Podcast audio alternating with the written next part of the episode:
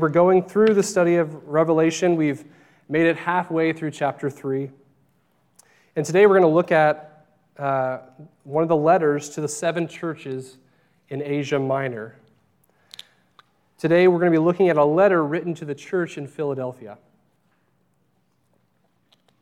And uh, for those who haven't been here, just a recap. we said that when we started this study, this series, that Revelation has a key verse that really kind of gives a outline of what the book is all about. And this uh, verse is Revelation 119. And uh, Revelation is broken up in three parts. The first section in this verse says, Write the things which you have seen. That was all in chapter 1. This was the vision that John received on the island of Patmos about Jesus. Then it says, Write the things which are. Those are the things that we're looking at today, chapters 2 and 3, where there is a, uh, it covers the entirety of the church age. Uh, then it says, and then write the things which will take place after this. This is all future events, chapters uh, 4 through 22. So that's kind of the overall outline of the book. Uh, now that we're looking at uh, these letters, though, there's something specific that I just want to point out that there's three elements in looking at these letters, three keys to understanding the letters that were written to each church. First, we remind ourselves again that these are timely truths. These churches actually existed, these were real problems that they were facing, uh, real issues they dealt with, and this is God's real evaluation of how they were doing as a church. Uh, Secondly, these are timeless truths, meaning that even though these churches existed 2,000 years ago, the letters are still spiritually relevant to us today as believers in 2023. The Lord is giving to each of these churches a fair, honest evaluation of each of them. And for some, He points out the great things they're doing, the faithful works they've done for Him. Uh, for many of them, He points out areas where they're weak in, areas that they are not following the Lord in and uh, areas he wants them to correct, to improve in, so that they would grow in him more and more each day. And I don't want you to, to hear the, the message today or read this, this passage and say, well, this doesn't apply to me, this was only to them. No need to listen, no need to pay attention, because we need to examine ourselves, examine our own lives as we read through this passage and say, is the Lord speaking to me? Is the Lord either commending me for something that I do personally or the church does as a, as a whole well? Or is there areas that the Lord is rebuking and saying, you know what, this is an area you really need to touch upon and really address? And so, as we look through these letters, go in with a uh, open eyes to see is the Lord speaking to me through these things? Because these letters are still spiritually relevant to us today.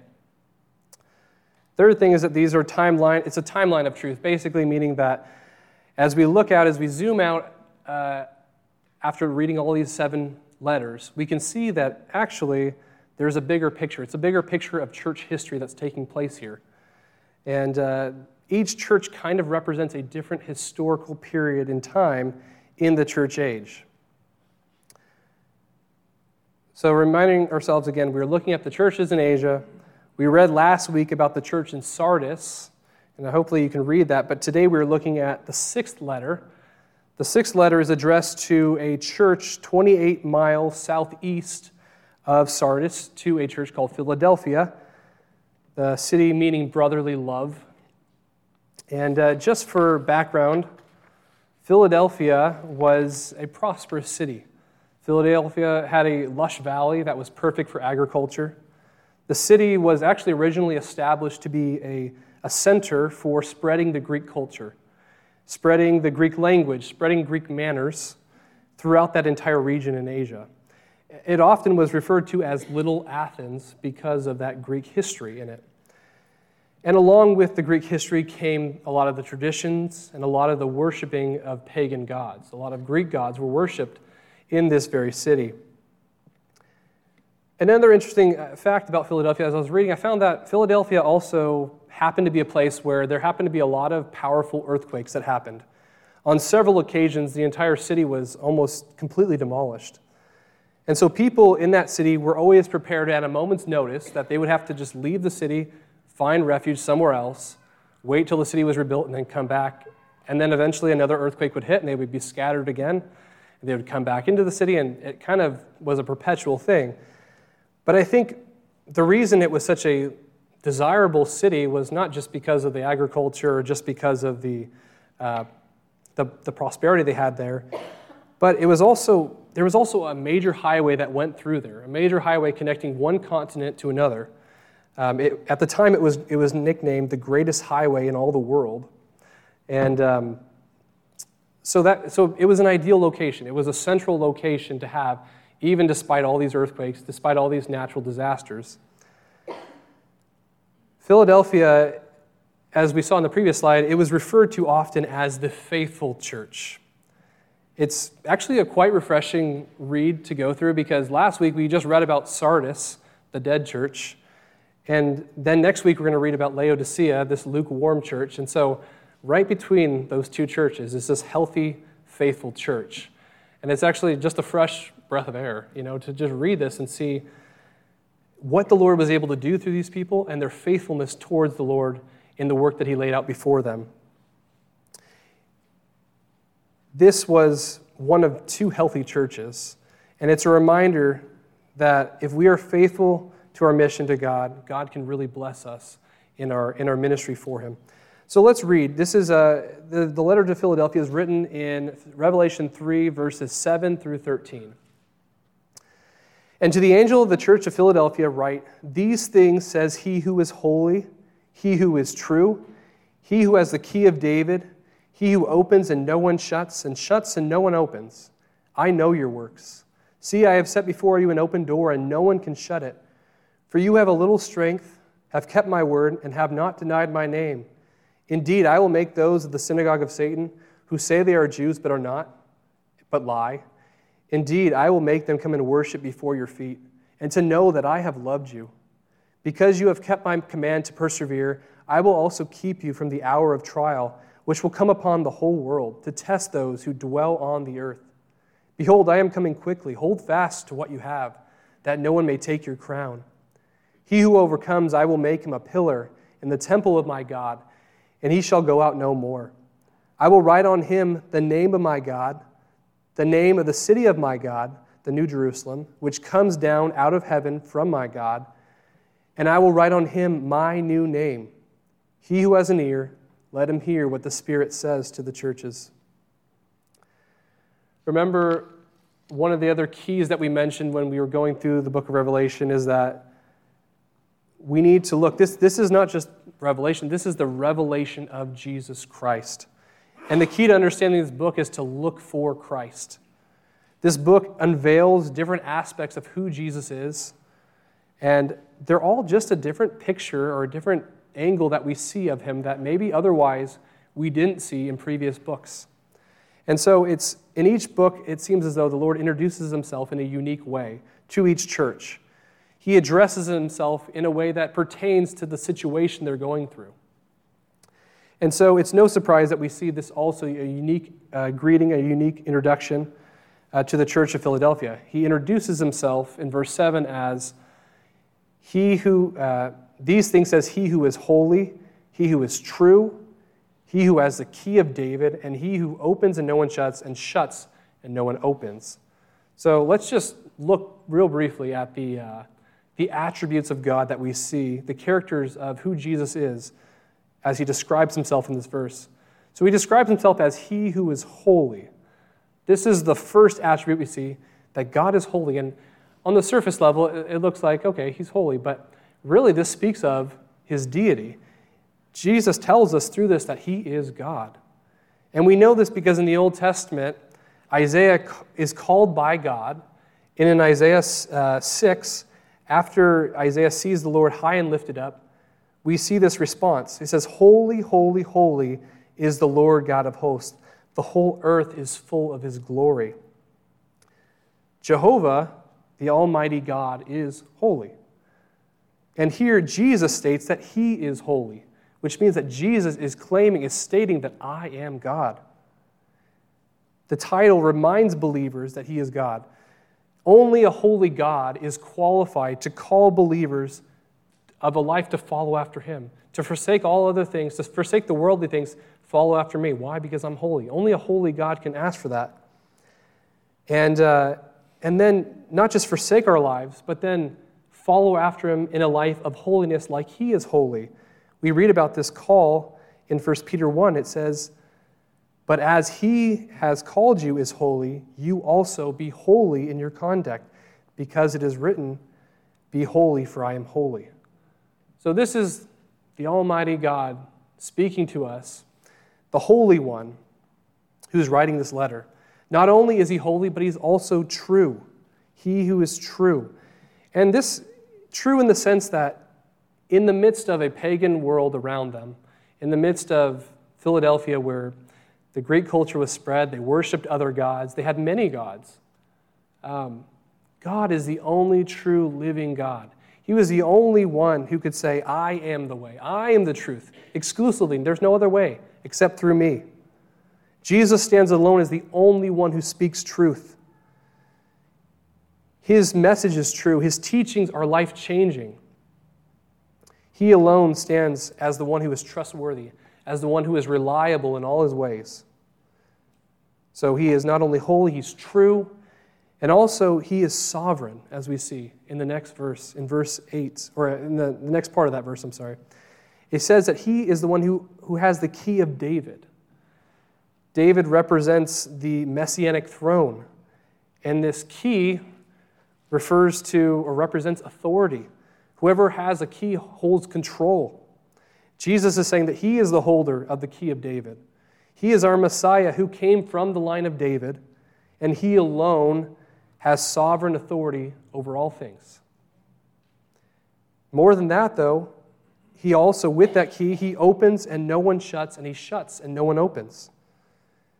Uh, this phrase, interestingly enough, is not the first time this was ever spoken of. This phrase, if you look back to Isaiah, is spoken of in Isaiah 22.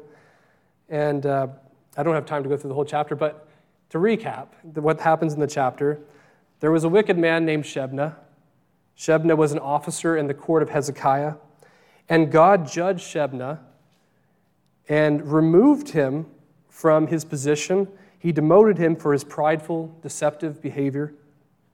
And God closed the door on him. And in place of him, God opened the door for Eliakim. Eliakim being a responsible, compassionate man, a man who served the Lord faithfully. And so God closed the door on Shebna. He opened the door on uh, Eliakim and he gave him full power, full authority. It says in Isaiah 22, verse 22, the key of the house of David will lay on his shoulder, and he shall open, and no one shall shut, and he shall shut, and no one shall open. God firmly established Eliakim in a position where he had complete power, complete authority. And so, going back to Revelation, as we look at Revelation, the Lord Jesus himself refers to him who has the key of David, who opens and no one shuts, and shuts and no one opens, meaning that Jesus has complete power, complete authority, complete control. Jesus is sovereign over all things. He holds the key, and whatever door he wants to open, he opens it. And whatever door he wants to close, he closes it. If there is some opportunity that for ministry or for service or for a good testimony, he has the power, he has the authority to do so, to open that door. Jesus gives assurance to the church of Philadelphia that even though you're surrounded by a pagan society that doesn't love me, that doesn't love you, that is trying to close the door on the gospel of Jesus Christ, I still have the power to open and close doors for you according to my will. Nothing is going to thwart my plans. I am in control. No one can stop me from accomplishing my purposes.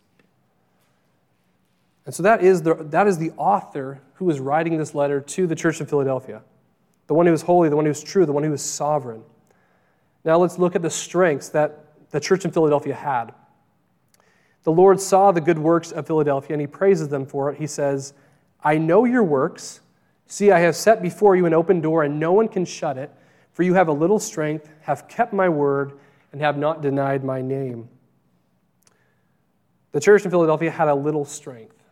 Now, this could refer to the fact that they were small in number, or it could just refer to the fact that on, in, on their own strength, they were weak. Both could be true. But the point is that they were in a position where they realized their own powerlessness. They realized their own weakness. In other words, they were dependent on the Lord. On their own, they were limited, yes. But with the Lord's help, with the Lord's strength, they could do all things. They relied upon the Lord. And you know, there's going to come times in our lives where, when we're serving the Lord, we may feel inadequate. We may feel overwhelmed. We may feel like we're too small. We're not strong enough to serve Him in this way or to be in this ministry. We may you know, feel like we're not strong enough to endure trials or persecution from the world because of our faith. But God reminds us that when we are weak, He is strong. And uh, the Apostle Paul says this. It's a great example of God's strength being made evident in our weakness. Remember, Paul had this thorn in his flesh, and Paul pleads three times that the Lord would remove this thorn in his flesh. But the Lord's response to him was, My grace is sufficient for you, for my strength is made perfect in weakness. And then he closes it by saying, For when I am weak, then I am strong. The church in Philadelphia realized their weakness. They realized that they needed to depend on the Lord for their strength. And so, not only were they dependent on Him, another strength was that they were faithful to God's word. They were taught the word of God and they did not depart from it. They stayed true to what they had been taught from an early, uh, early relationship with Him. They didn't go away to the worldly ways, they stayed true to it. The church in Philadelphia could faithfully say at the very end of their lives that I, like Paul, have fought the good fight. I have finished the race. I have kept the faith. They were faithful to God's word. The final commendation for them was that they were unashamed. He says that you have not denied my name. These believers, they were unashamed to publicly identify themselves as followers of Christ. They were unashamed of him and they would not deny the one who saved their souls. And so, those are the strengths that we talk about here for, uh, for them, dependent on the Lord, faithful to his word, unashamed of who he was and who he is. Now, typically, this would be a place where the Lord would transition to talking about the faults um, of a church or areas they needed to improve in. But this church is so healthy, so faithful to the Lord, that there's no faults found in them. The Lord has no rebuke for them. The Lord assesses them, He looks through them with His eyes, and uh, they are one of two churches where there was no rebuke. Only Philadelphia and Smyrna were churches where there was no rebuke given to. And because of their faithfulness to the Lord, because of their good works for Him, the Lord declares to them, I, I have set before you an open door and no one can shut it. This is in keeping with how the Lord just described Himself in the previous verse as the one who opens and no one shuts. This means that the Lord was about to open the door for an evangelistic opportunity, and no one was going to be able to shut it. These doors of opportunity, these doors of evangelistic outreach, if you will, are spoken of in other places. Paul describes it as he talks to the church in Corinth. He says in 1 Corinthians 16, For a great and effective door has opened to me, and there are many adversities, or adversaries, I'm sorry. And again, Paul says in 2 Corinthians 2, Furthermore, when I came to Troas to preach the gospel, a door was opened to me by the Lord. So you see, the Lord, in Paul's case, is able to open doors. And the same is true now with the church in Philadelphia, that there is a door now wide open for them. The Lord has opened this door for the gospel's sake. Now their job is to be faithful to go through that door, to walk through it. As I mentioned, you know, that this is a church, this is a church surrounded by worldly, you know, religion of, of pay, serving pagan gods. And now the believers there had a great opportunity. God opened the door for them to witness, to share to those unbelieving people around them. Now, this was true in a literal sense for the church in Philadelphia. It, it was true that God opened the door for them in that specific area. But it's also particularly true in this period of time in church history. This time in church history came after the Great Reformation, which last week um, was kind of the area where uh, the church in Sardis, That Great Reformation happened during that period of time. In the 1500s, there was a place where true believers, they put their foot down and said, no, we're breaking away from Catholicism. We're rejecting the authority of the Pope. Believers during this time, they pushed that the Bible is the sole authority for all matters, and salvation is by grace through faith alone in Jesus Christ. So, this is coming off of the, the heels of that. Now, this period of time that we're looking at, God is opening the door for the gospel to spread.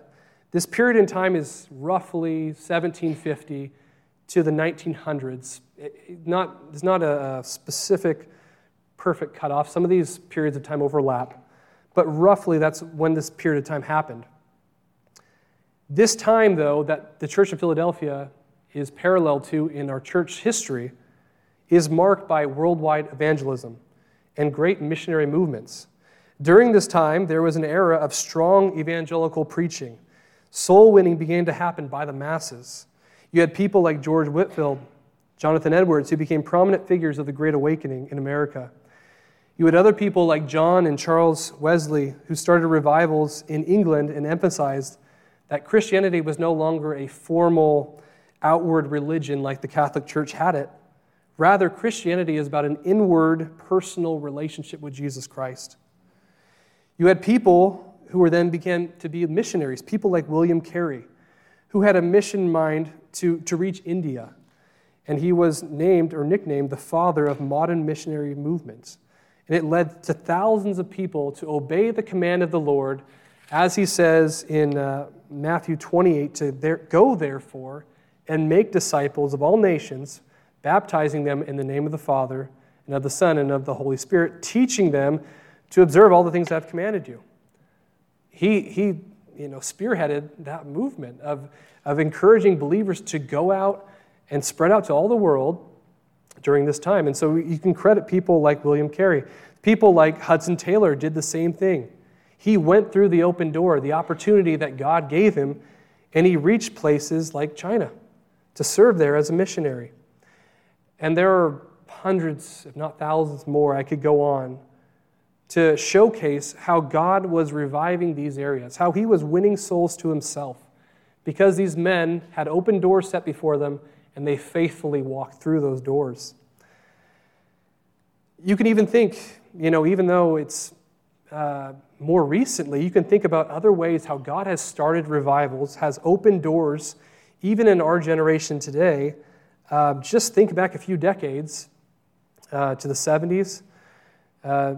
And you think about people like Billy Graham, the crusades that he was able to have, where it's estimated 3.2 million people came to have a personal relationship with the Lord because of his faithful witness in uh, preaching the gospel and telling people to turn their lives over to Christ.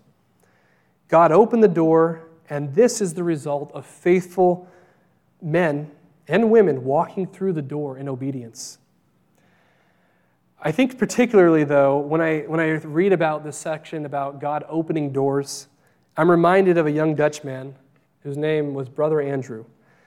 And in 1955, after World War II um, took place, there existed what was called the Iron Curtain.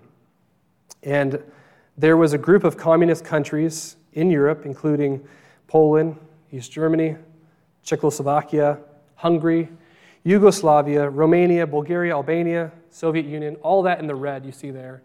was closed off to the gospel, closed off to people sharing not only just the gospel, but other things as well. But specifically also the gospel. And there was this, what was called the Iron Curtain. You see, there's a red line dividing the blue and the red, called the Iron Curtain. And um, one day, Brother Andrew took a trip to Poland, which was closed off to the gospel, and he discovered that there in Poland was a secret be- group of believers who met at a church underground.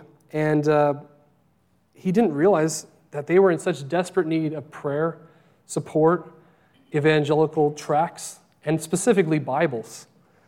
And um, despite this being a so called iron curtain that prevented people from coming to them, Brother Andrew felt that God had called him and had opened the door for an opportunity for him to deliver Bibles and tracts to these communist countries. And he would go and he would bring his blue Volkswagen Beetle that uh, was loaded with Bibles and gospel tracts. And they were in his trunk, they were in his luggage, they were in the glove box, they were under the seats. They were every which way you could put a Bible. He had a Bible in there. And um, he called it his miracle car because of the ability to just keep going to and from, trip after trip, across these borders to these uh, closed off countries otherwise because of this iron curtain. Brother Andrew, each time he would reach um, the crossing area where there would be border guards, he would pray this exact prayer every time Lord, in my luggage, I have scripture I want to take to your children. When you were on the earth, you made the blind to see. Now I pray you make the seeing eyes blind. Do not let the guards see those things which you do not want them to see. And Brother Andrew tells of how each time he would cross over the border, there'd be between two to four guards and they would go one on each side of the car, and they would inspect and look. And there was Bibles all in front of them, and they didn't see them. And they would look the next section, they would look, they couldn't see anything. They looked under the car, looked in the trunk. There was nothing in their eyes that they could see. He says that he remembers specifically that um, they had opened his luggage. The only thing he had in his luggage was Bibles, and they didn't see it. They, they weren't able to tell um, that he had had those Bibles with him.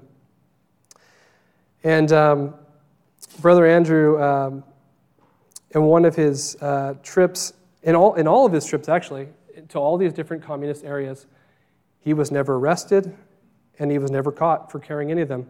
Brother Andrew made it his motto. He says, If I'm going to be arrested for carrying in Bibles, I might as well be arrested for carrying a lot of them in.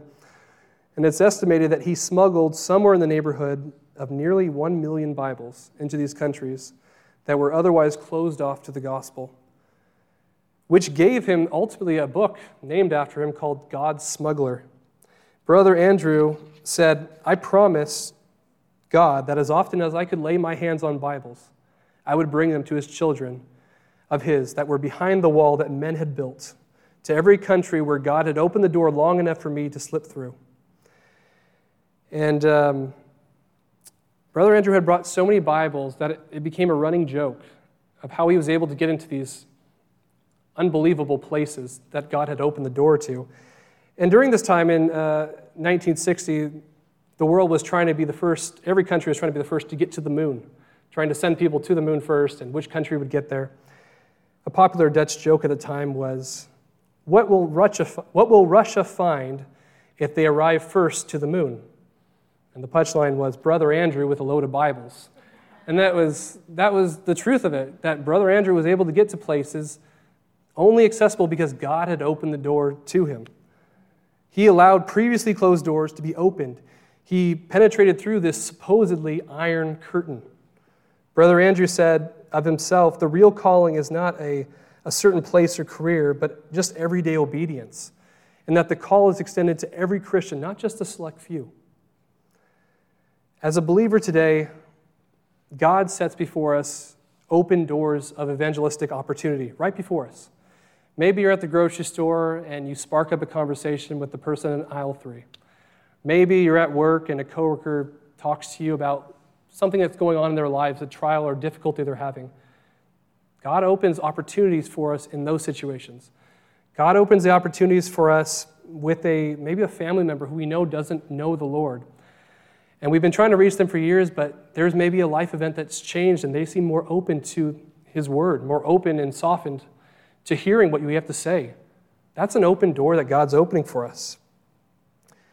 All throughout our lives, God will open doors of opportunity, maybe for a short period of time, maybe for a little bit longer period of time. But God gives us these opportunities to share our faith. Will you, though, be faithful to going through those open doors?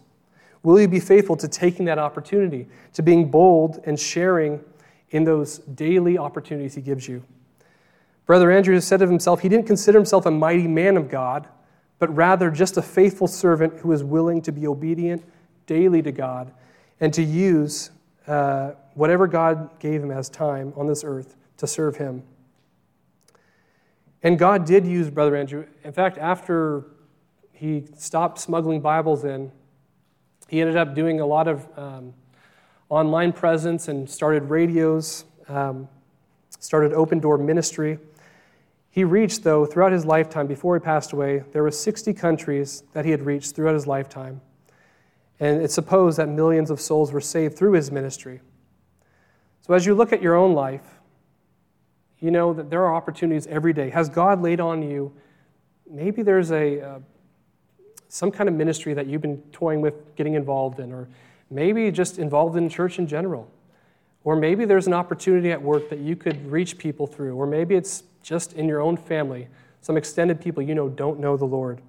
Are there opportunities that God's opened for you right now, even, that you have not yet faithfully walked through that door for?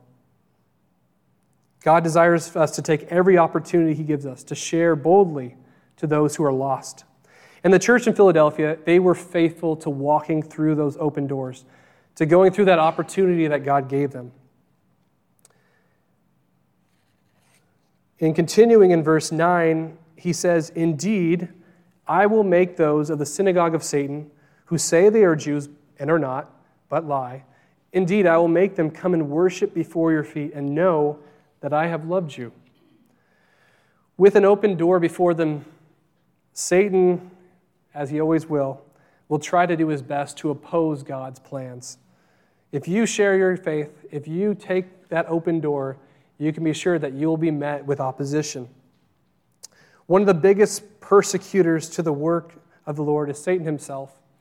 But also, it's interesting that one of the biggest persecutors was also some of the Jewish people who would, you know, they claimed to know the Lord, they claimed to be uh, boldly serving him, they claimed to know him, and yet they were the ones most bitterly opposed to the church in Philadelphia. These were Jewish people from birth that legitimately were Jews, but in reality, they had no inward conversion. There was no true reality to their faith. And uh, instead of serving the Lord, instead of uh, expediting the work of sharing the gospel, they actually tried to hinder the gospel. They tried to persecute not only, as we saw with the church in Smyrna, but also now the church in Philadelphia. They were in, in, in opposition to them. But as we said, any true church who is faithful to God's word, any true church that's dependent upon Him, that loves Him, will be met with satanic opposition. The remainder of uh, the verse 9, and actually going all the way into chapter, all the, verse, all the way into verse 10, the Lord gives two promises to the genuine believer. The first promise that the Lord says is, Indeed, I will make them come and worship before your feet and know that I have loved you. In this, Jesus is promising that believers will one day, there's going to come a day where you're going to be vindicated. There's going to be a day when all those who spoke against you, all those who tried to prevent you from sharing or tried to uh, slander your name or your testimony for me, those who um, say your faith is a lie, those who say God doesn't exist, those who mocked you, those who cursed you will one day recognize that they were wrong and that all true followers of Christ were right. The book of Esther comes to mind as I think about uh, Haman. If you remember, Haman was a wicked man. His goal was to eliminate the Jewish population. And in a turn of events, um, Haman, who hated Mordecai, who sought to kill him, there came a time, though, when the king, he just couldn't sleep. He was going through the chronicles, he was going through all the things that were written. And he comes across Mordecai's name and he remembers what Mordecai did for him. And he seeks to reward him in a way. He seeks to find a way to show that I delight in you and just to display honor to him. And Mordecai kind of walk, uh, and Haman walks in kind of halfway through the conversation and thinks that he will be the one who's honored He'll be the one who's praised. He'll be the one who the king delights in. And he uh, ultimately, Haman suggests a parade, a public display of honor, thinking that it was for him, not for Mordecai.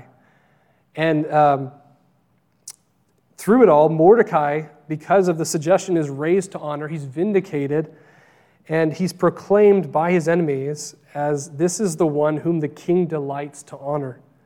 Haman was forced to proclaim that the king delighted in him. And so it will be for the believers those who hate you, those who seek your destruction, those who want really nothing with your gospel message. there's going to come a day where we, everyone will know that you are the one who the King of Kings and the Lord of Lords delights to honor. They will know that the Lord has loved you. They will know that you are his chosen one. And more than that, there will also come a day, not just for believers, but come a day for the whole world, where at the name of Jesus, every knee will bow and every tongue will confess that Jesus Christ is Lord to the glory of, the Fa- glory of God the Father. The ones who spoke evil against the Lord will bow down before him and worship him as Lord.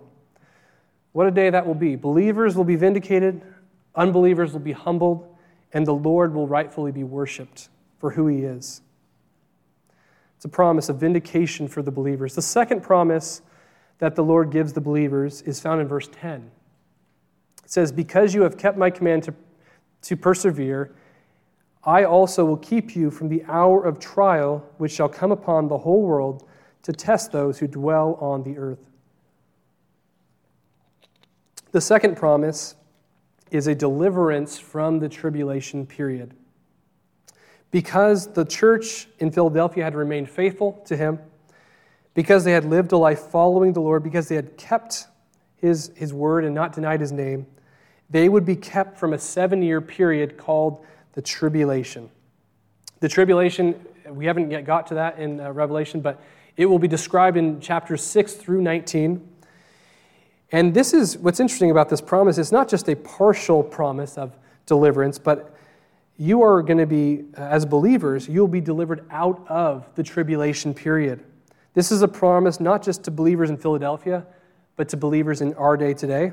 That if you know the Lord today, if you have a genuine relationship with Him, this is a promise that you will not endure the tribulation period.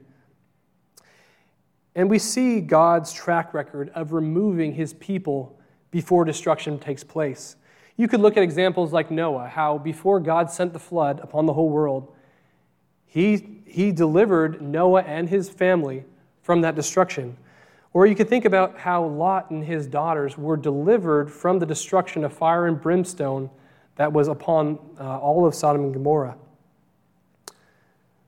So, this is a promise that believers will be kept from, will be exempt from enduring the tribulation period. The Lord will rapture his church up to be with him, to take us out of this world before this hour of trial comes upon this whole world. And for a believer, this should be a, a passage, this should be a promise of great comfort to know that we will be spared from a trial on this earth, that we will be uh, you know, saved from this experience. Because this experience will be a time where God will judge the earth. God will pour out his wrath on those who chose to reject him as Lord and Savior. This will be a time where both Jew and Gentile who have chosen to say no to God, who have chosen to put off his offer of salvation, this is a time where they will greatly suffer as God pronounces judgment after judgment after judgment upon this earth. It is a very fearful time if you do not know the Lord, this period of time will be. You see, because the tribulation is for those, it's, it's a test for those who, it says, dwell on the earth. That phrase, dwell on the earth, or earth dwellers, is a phrase that Revelation uses nine times. And each time it's used to describe people who aren't saved, people whose permanent residency, whose entire livelihood all that they have is surrounded by what they have on this earth. They don't look past the end of this life. They just look about what's on this earth. I dwell on this earth. This is as far as it goes. Who knows if anything happens after this life? This is my, this is my lot in life, this earth. That's it. They look no further than this life. All their hopes, all their belongings are here. But a believer is different than that. A believer, though we live on this earth, though we you know, have maybe a home or maybe we have family and other things that we own here, we are just pilgrims living on this earth. We are not, you know, we're in this world, we're not of this world. We're, we're living here for a temporary time, but we know that our, our eternity will be spent in heaven with the Lord. We know that we're citizens of heaven. And as citizens of heaven, the Lord is promising us that we will be protected from the tribulation period that will come upon those who dwell on the earth. Jesus will rapture up his church before this tribulation period begins. That's a wonderful promise to hold to. Then in verse 11, the Lord gives the church in Philadelphia a final word of exhortation. He says to them, Behold, I am coming quickly. Hold fast to what you have, that no one may take your crown. Brothers and sisters, the Lord is coming again soon. We don't know the hour, we don't know the day, but we know that He will return suddenly and unexpectedly. Are you ready? Are you ready for that? This should be a motivation to us as believers to hold fast, to finish our lives faithfully until the end, that we might receive the crown of victory. My volleyball coach, um, I remember um, we were in high school and we would be nearing the end. There was one game we had to finish, and if we got this game completed, we would have entered into the playoffs. This was the final game. We were up in volleyball, you best of five. So we were up two sets, and we were in the final one, and we were up by a whole lot of points. We were up by seven or eight points, but in volleyball, that's big. And we began to kind of take our foot off the gas. And uh, we lost that set. And then you're like, okay, whatever, it's just it's a fluke. Let's, let's, next one we'll get it, you know, and then we lost the next one. And we just slowly lost more and more points, and then eventually we were entirely eliminated.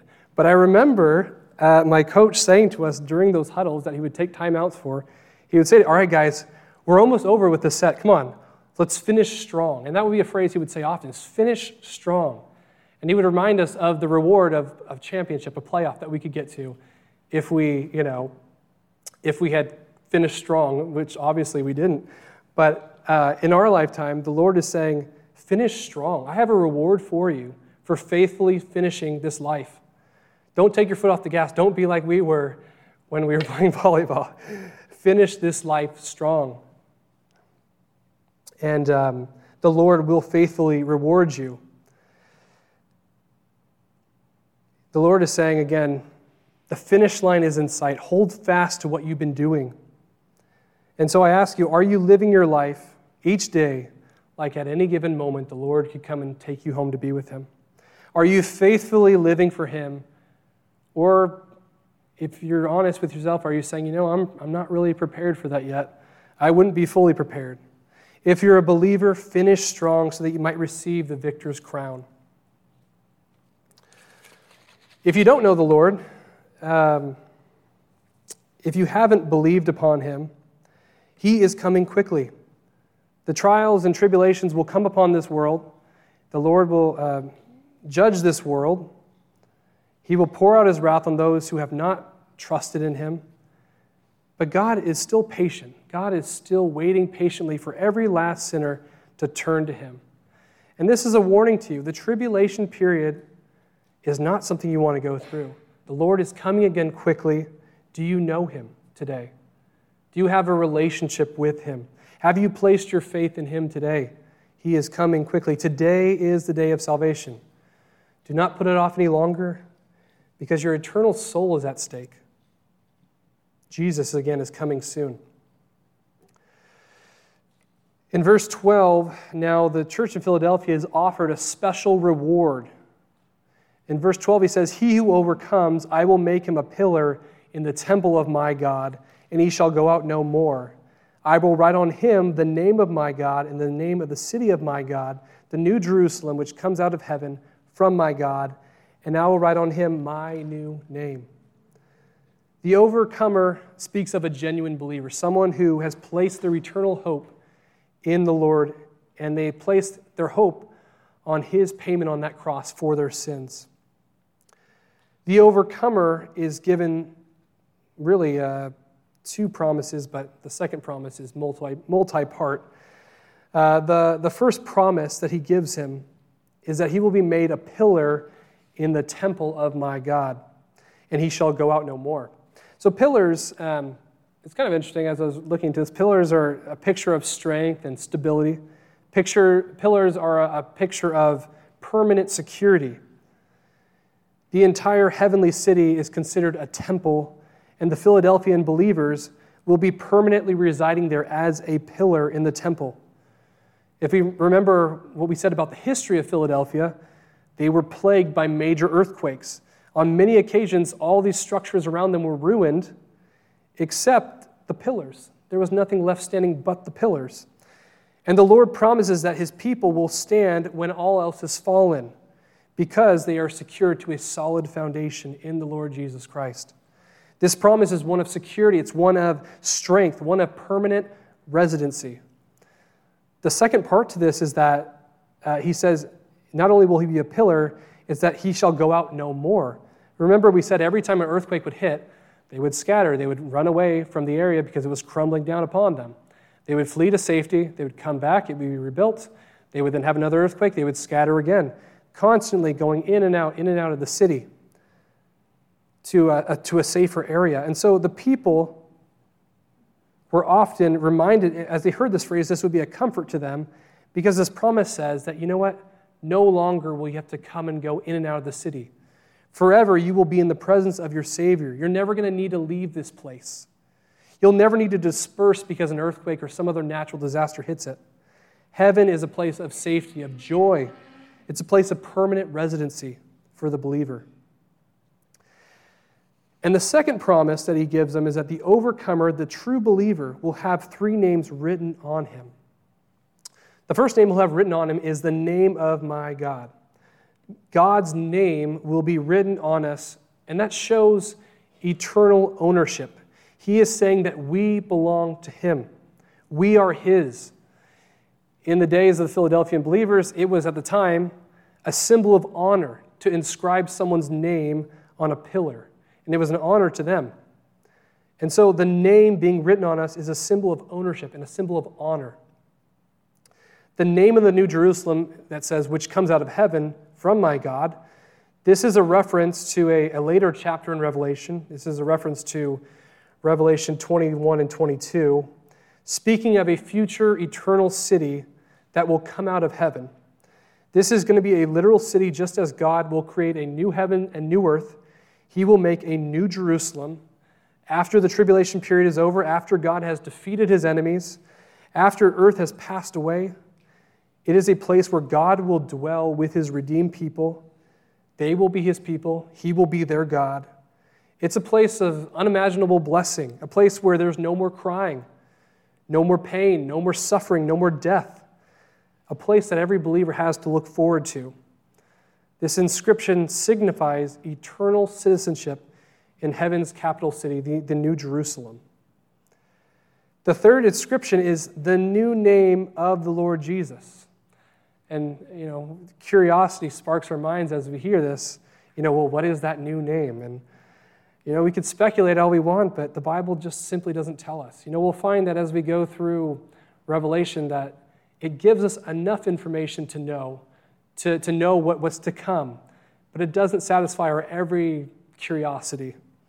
And um, all we know at this time is that the Lord will be given a new name that is yet to be revealed, and one day we will be face to face where we will see Him eternally in, in His presence. Um, so all these, all these names, they all speak of uh, the believer being identified as belonging to all three things. If you think about when a person tries to enter in the United States and they try and go through the legal process of it, it's kind of a tedious process. You have, you know, these documents you have to send. Um, you have all these kind of um, hours you meet with different people in the consulate.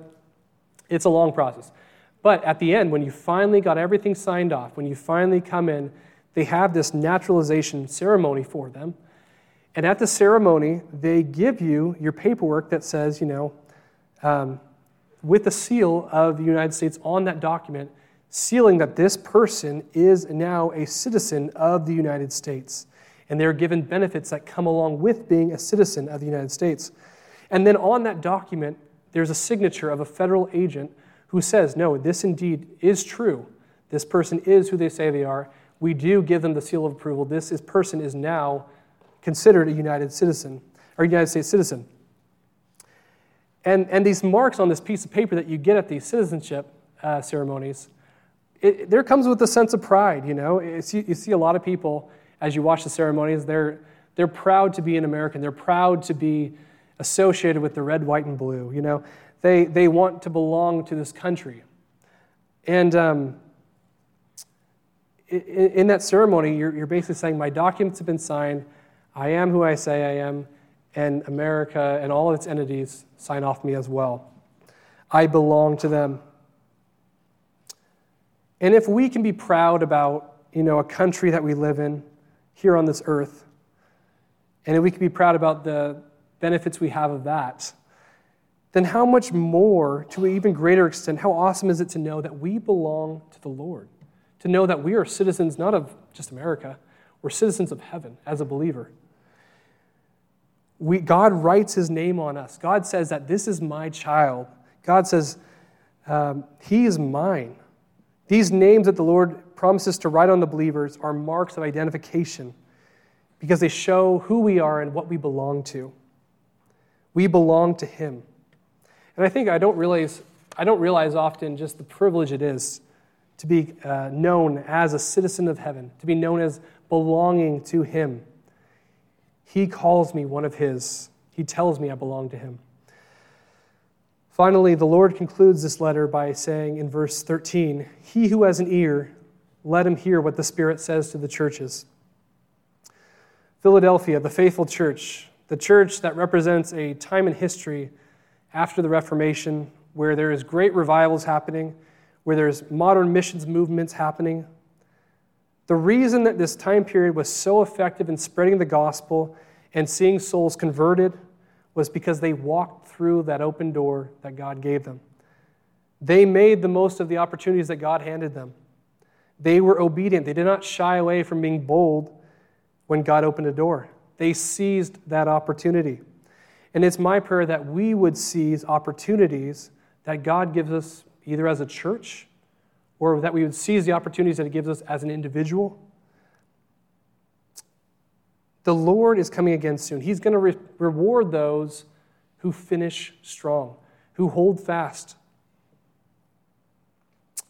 Focus on each day is the Lord giving me an opportunity? Or you can even pray Believe me, He will open the door for you. If you pray for an opportunity, the Lord will open a door for you. Say, Lord, let me speak to someone today. Give me an opportunity at work. Give me an opportunity with my, my family. Give me an opportunity at the grocery store or at the park.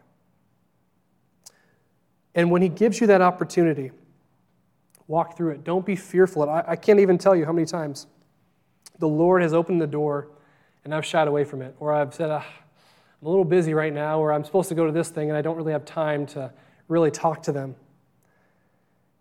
Be faithful in the opportunities He gives you. Walk through that door when He gives you the chance. And it's, usually it's at the most unopportune times, you would think. But that's when God usually opens doors for us. Look at it as though that person, their eternal soul is at stake. You have the opportunity to share with them the truth. Use your opportunity. As you come to the end of this age, we should have this burden for other people's souls, a burden that we know what's happening. We know what's to come. We know as we go through Revelation, we are about to see what will happen to those who do not know Christ. And we have this burden, we have this obligation, this responsibility to share with the lost world what's to come. Seize the opportunity he gives you to share the gospel. Seize the opportunity to share the truth of his love for this world. And be like the Philadelphian believers. Finish strong, walk through that open door and live your life in light of his soon return. Let's pray. Lord Jesus, we're just so encouraged by um, just seeing this faithful church, this church who was able to do mighty things because you opened that door. Lord, we pray that each day that we would take the open doors you present us.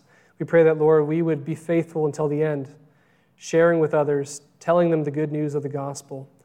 And Lord, we look forward to that day that you come and rapture us home with you. Lord, we just pray if anyone doesn't know you, if anyone hasn't placed their faith in you, that they would come to a saving knowledge of you. We pray that, Lord, they would trust in you for their salvation. Avoid the, the tribulation period, avoid all the suffering that goes along with it, and have a eternal relationship with you. We pray all these things in your name. Amen.